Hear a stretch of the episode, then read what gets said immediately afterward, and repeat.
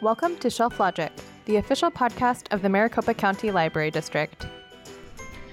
Thank you for joining us. My name is Caroline, and I am here today with Tim, and we're both work at the Litchfield Park Branch Library. Um, on our podcast today, we will be discussing British mystery television series on Hoopla. If you've never used Hoopla before, it is very easy to download and set up on your smartphone, your pad, or streaming device. Uh, the mysteries we will be discussing today are Father Brown, Inspector Lynley, and Death in Paradise. Uh, I will warn you, there may be some spoilers. Uh, now I will turn the discussion over to our resident expert on British mystery television series, my favorite coworker, Tim. Howdy, Caroline. Hey, Tim. So, today we're going to be discussing three mysteries, as you said uh, Father Brown, Inspector Lynley, and Death in Paradise. We've selected one episode apiece for each mystery. Uh, with Father Brown, it's episode 10 of the first season. With Inspector Lynley, it's the first episode of the actual first season, which we'll get into more when we go to that episode. And for Death in Paradise, it's also the first episode of the first season. Um, as Caroline said, there will be spoilers. So, with that being said, let's jump into Father Brown. So, Caroline, Father Brown is a crime solving priest in 1950s England, and as far as the television show goes. Uh, he's based off the works of G.K. Chesterton. Yes, I have read some of G.K. Chesterton's uh, short stories. And the short stories take place in the 1910s, 19 teens, I should say. Um, so there's obviously a time difference here. Uh, the episode I selected for Father Brown introduces Father Brown's nemesis, Flambeau.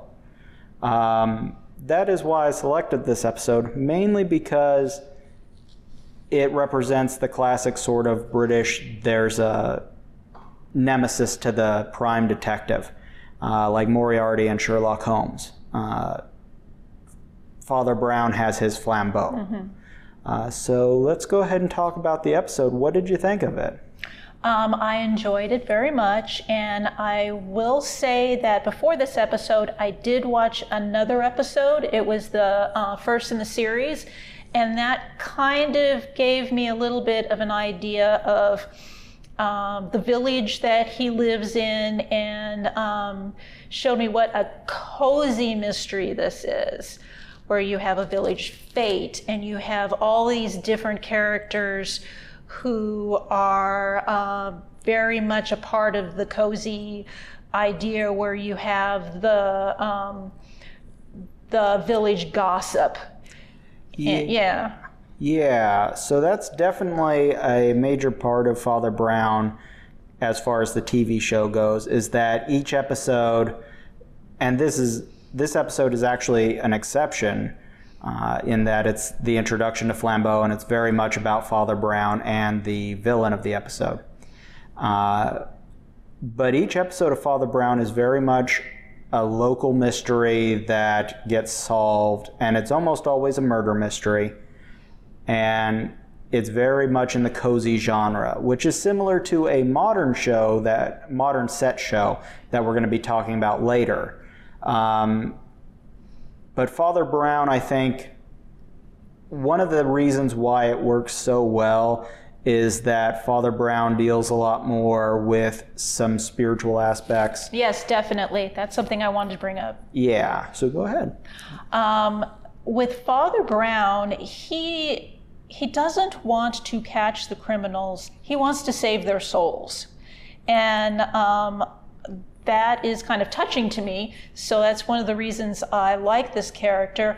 Also, because he is a Catholic priest, he has done a lot of confessionals where he's learned about uh, human nature. And I think that goes into um, how good a detective he is and how he can figure out what's going on and uh, the different motives of uh, the different characters.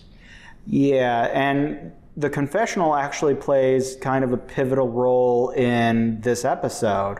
Um, and as we said, spoilers at the beginning, there is a moment where Flambeau confronts Father Brown in the confessional, and it he sort of leaves clues for Father Brown to find, uh, almost like a classic antagonist. He he doesn't want necessarily to steal the prize so much as he wants to beat Father Brown, and Father Brown wants to save him. So the mystery becomes much more of a game between both Flambeau and Father Brown, and it's it's very uh, I think it's a very good example of hero and nemesis in mystery fiction, um, and that's one of the reasons why I selected it. That being said, there's also some characters that only appear once or twice in the series, uh, like the Archbishop appears in this episode and plays a pretty pivotal role but he only appears two more times in the rest of the series. Mm-hmm. So this episode is sort of uh, pulled away from the rest of the series, and it's its own sort of almost bottle episode. Mm-hmm. Uh, you get sort of a taste of the rest of the cast, but outside of one or two, like Inspector Valentine, they don't really play that much of a role. There was one aspect that I wanted to bring up that is not so much in the TV series, but is more in the um, Chesterton short stories, and that is that the stories have a tendency to have a surreal nature to them. And the only things that I really saw in that was just the setting, especially with the train, and when they get off the train and they're traveling kind of over in, through the countryside together. And this is um, uh, Father Brown and Flambeau. And that's the only thing I can say is, and I don't know if that would make it kind of like a spiritual journey, but um, that's the only really kind of surreal aspect I could see uh, with the the um, episode I watched before this. The surreal part was the way that um, the character was killed. Yeah. and that's why the, the other one, not the Blue Cross, the one that we're talking about right now with Flambeau, but the other one, uh, the Hammer of God, it it almost makes me laugh. Yeah. Yeah. The the the way that uh, the hammer plays into the role of how the um, person was uh, murdered.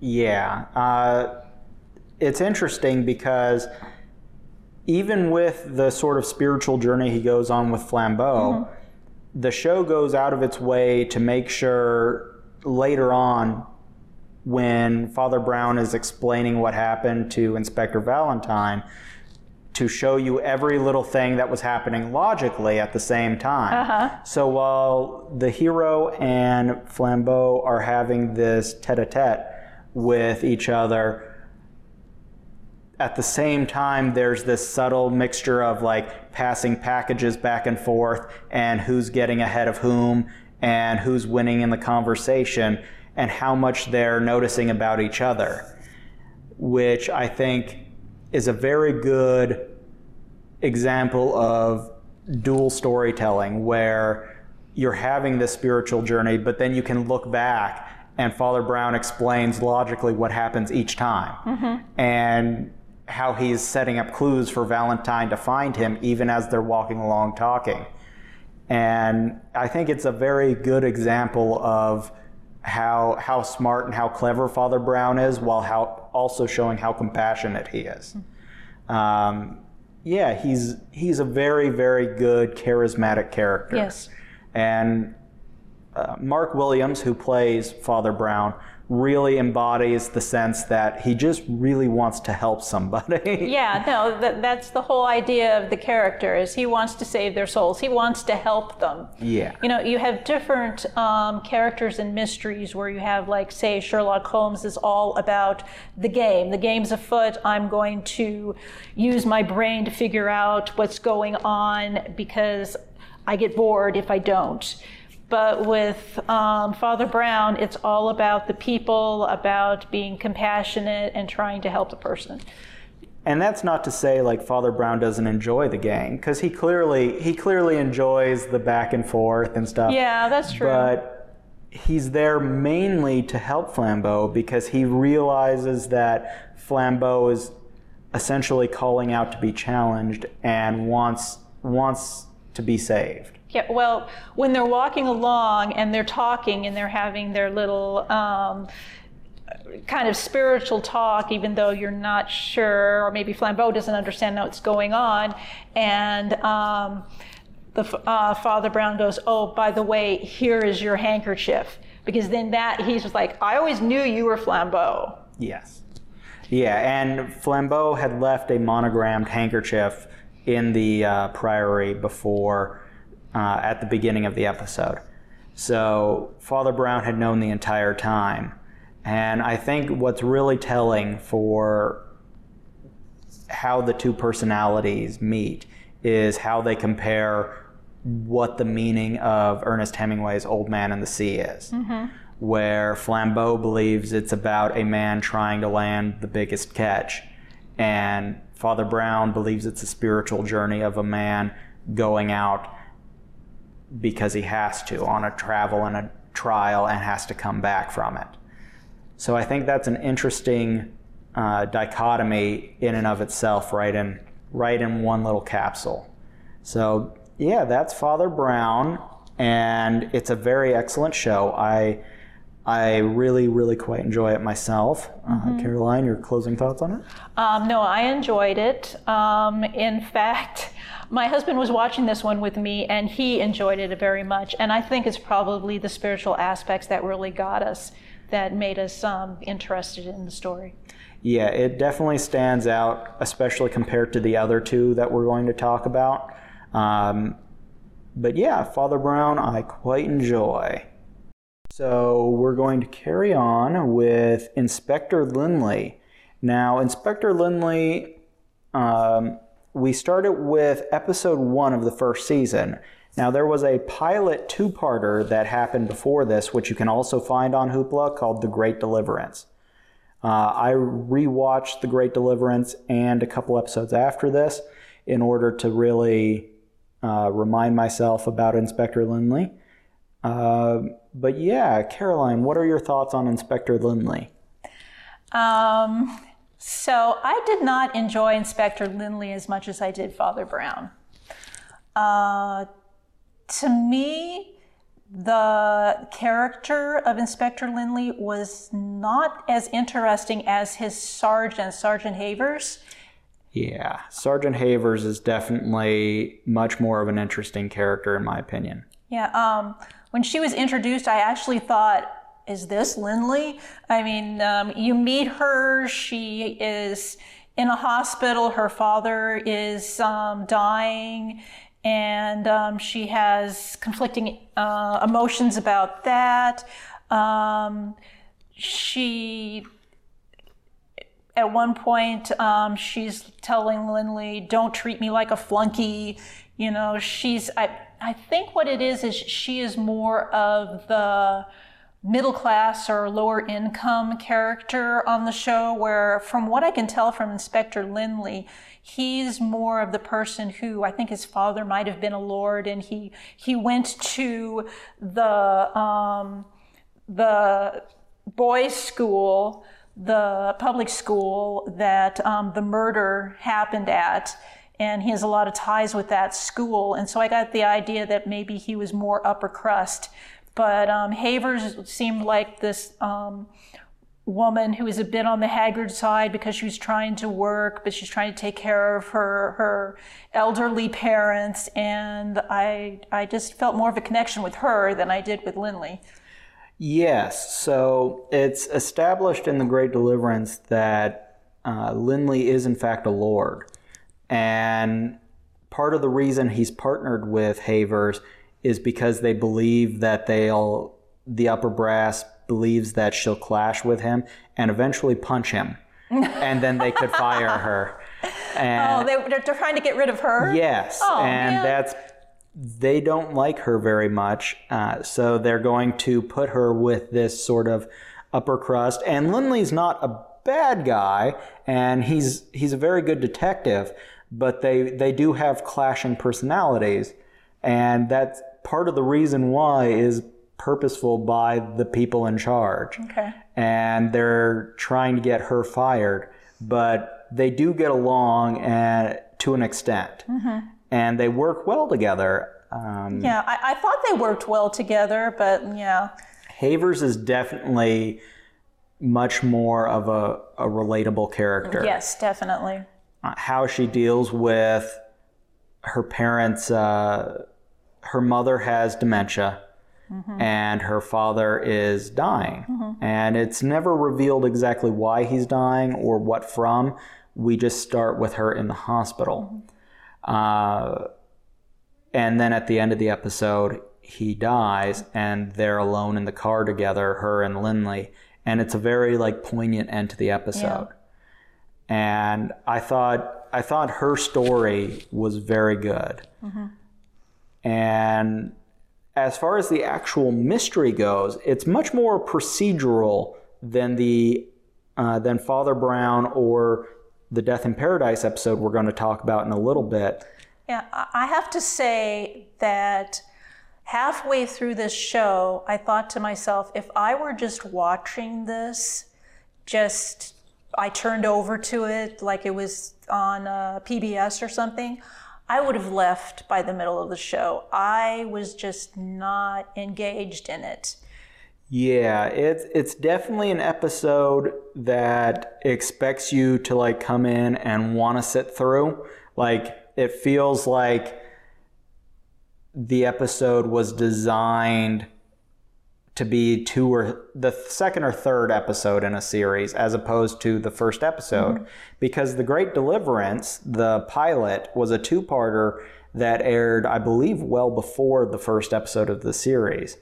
So although i could be wrong about that um, so yeah it's it's very much and even then the great deliverance doesn't do a whole lot more besides introducing you to the characters like it introduces you to lynley at a wedding and it introduces you to havers as somebody who constantly is disliked by the people around her No. even though havers is by far like one of the most likable Right, characters exactly. Yeah, and I felt like this was one of those shows where we plod along, we plod along, and then, like, in the last half hour to 20 minutes, this is the mystery and this is what happened. We're going to tell it to you. And it's like, I have to wait through all of this to finally get some action. So that's why I just, I was not that Yeah. interested in, in this mystery series. Yeah, um, it's it's definitely a slow burn, is the, the generous way to put it. Yeah. um, that being said, there is there is something notice notable about this episode. Yes, that- it was something that I wrote down and like put exclamation points on my notes. And that, um, I, I said, it's Henry Cavill. Yes, And he's 18 years old. yeah. Uh, Superman and Geralt the Witcher, uh, Geralt of Rivia himself, Henry Cavill is uh, in this as the head boy. Uh, Chaz, I believe was his name. yeah, and, and he's perfect as the character. Yes. Because the character is supposed to be this all arounder, this guy who is the most popular and he's the best at everything and he's handsome and everybody looks up to him. So he's good for the part, but it was just really surprising to see him. He even has the best coat. Yeah, you really liked his coat. I did like his coat quite a bit. It's uh, it's a pretty sensational coat in my opinion. uh, although the character does meet a pretty ignominious end, uh, and the actual solving of the mystery uh, with all of the different suspects that it lays out. It all comes back to something that was sort of said in the beginning, where when one character is introduced, uh, with Chaz. Uh, he walks up to Chaz, Henry Cavill's character in the beginning, and Chaz says, uh, I'm smart, but I'm not clever. Now, this one, he's clever, but he's not smart. And when you get to the end of the episode and who the actual villain is, the quote then basically is like, well, they just told us right in the beginning. Uh-huh. And it's, uh, I'm a little bit higher on it than Caroline, but I would definitely say it, it works as the middle part of a season, not as a first episode. It, it's definitely steps along the way as opposed to opening the gate. Um, but yeah, that's that's Inspector Lynley. So moving on, we have the final episode we're going to talk about, the first episode of series one for Death in Paradise, which is my favorite mystery going right now. Um, and it's my favorite mystery for a number of reasons, but before we get before I get into it and gush over it, let's let's get Caroline's feelings on it. Um, I thought it was a very cute show. Uh, I liked the actor who plays the main role. Uh, ben Miller. Yeah, Ben Miller. I had seen him in um, a couple of uh, Johnny English uh, movies, so I had seen him before. So he is actually kind of a comic actor. Um, this is definitely a uh, fish out of water uh, show. He is um, very British, very Londoner. He talks at one point about his idea of paradise is being in a pub and having a pint and sitting in his comfy chair and having it like snowing or raining outside instead of where he is, which is in the Caribbean, which most people would think would be paradise. Yes. Uh, and so let's go over the plot of the show. So, the plot of the show is that there is a British territory in the Car- Caribbean called San Marie. San Marie has a small police force headed by a British detective. That detective, Charlie Hume, dies at the beginning of the episode, setting a trend for the entire series, and which I'll talk about in a moment. But then you have Richard Poole, played by Ben Miller, flies in and uh, he is then thrust in the middle of trying to solve his predecessor's murder while also dealing with the fact that he is a very, very stodgy man who refuses to take off his woolen suit. But he, he thought he had lost his luggage at Heathrow, though. Yes. But I will say, as a spoiler, he refuses to take it off Yeah, the rest anyway. of the series. Oh, he does? Yes. Oh, okay. So even if he w- were to be able to get some Bermuda shorts and uh, um, a Hawaiian shirt or whatever, he wouldn't do it. the most he does to connect to somebody uh, during a very emotional episode is he does take off his shoes and socks and sits with her on a beach. That is the closest he comes to getting comfortable. Uh, he once, in the episode, he actually describes missing the feeling of sleet. Yeah, that And- sounds like him. Yeah. Yes, and he's very, very interesting. Now, what I love most about Death in Paradise is that it's been going for nine series now, and all of the actors from the original cast are gone, and their characters are gone, and they've gone for different reasons, and their characters have left for different reasons, and they've been replaced multiple times over. So every few seasons you get a whole new slew of characters to get involved into. So Richard Poole, the character who's uh, the the main detective for the first two seasons, dies in the first episode of the third season. And as we said, there were spoilers, so Yeah.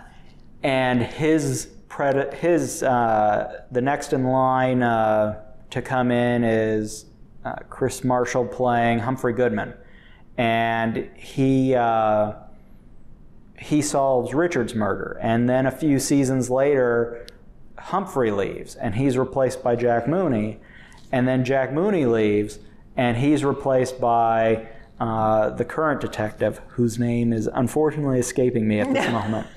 But it's very much a show that is all about the setting and all about the mysteries that can be had there. I thought that there was an interesting connection that I saw between um, the episode I watched in Death in Paradise and the episode that I watched in um, Inspector Lynley, and that is is I really liked the the people that they worked with, the the women that were like we were talking about, Sergeant Havers, and and Inspector Poole had his assistant, and. Um, she seemed to be the only one who knew what was going on. She was like the hardest worker. She had a great personality. And then there's a twist.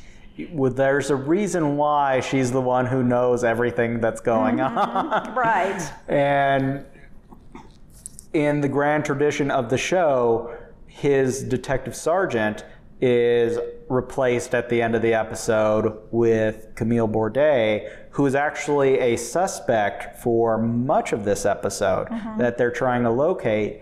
And it turns out that she is a undercover police officer. Correct. Yes.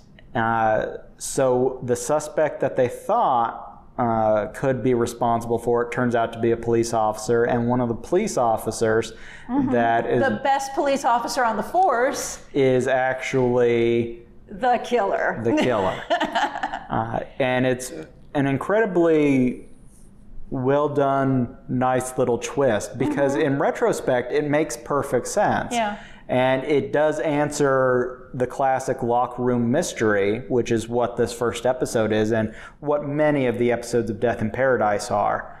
It does answer the classic locked room mystery with possibly the most logical answer. no. Who's the person who could have killed him? The person who found him. Oh, there you go. Yeah. Yeah. Uh-huh.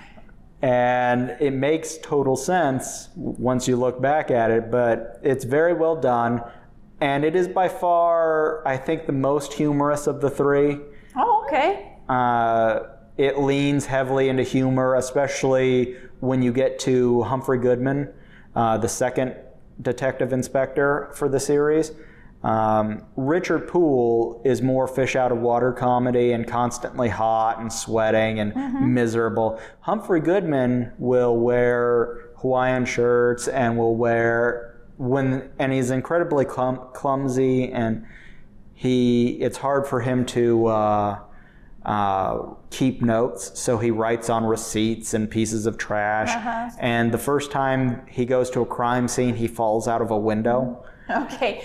Now, you had talked to me before about um, Death in Paradise and compared it to another uh, very iconic British uh, science fiction show. So, why don't you talk a little bit about that? Yes, so I compared it to Doctor Who because the show keeps running and all of the archetypes the detective inspector, the detective sergeant, and the two, uh, the two regular uniformed officers that assist them all those roles stay in place, but the actors who play them and the character names change. So I compared it to Doctor Who because the Doctor can regenerate and his companions leave and come back and forth and uh, can change in and out, but the show keeps running. And it's the same way with Death in Paradise. The detective inspector dies or retires or just leaves to go back to England and he's replaced by a new detective inspector who's quirky in his own unique way and has his own mannerisms and then the cast around him also changes. Okay, so you like have different companions. yes. So it's it's very much a show that constantly changes and yet stays completely the same which i really enjoy.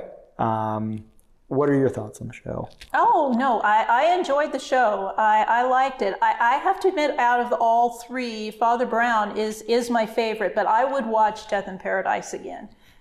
Yes. So I think that brings us to the end.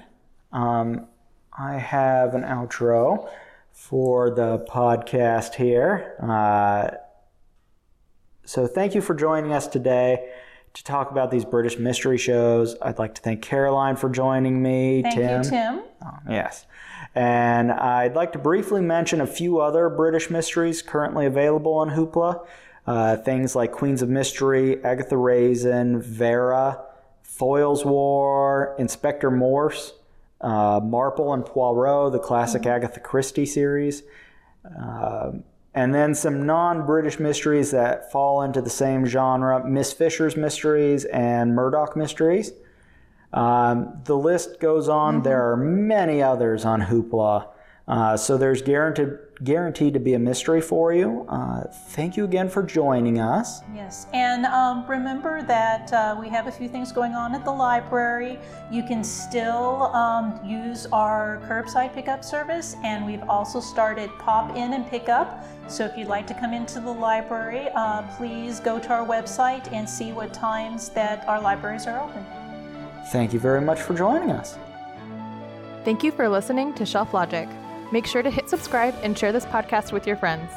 Follow us on social media where we are at MCLDAZ.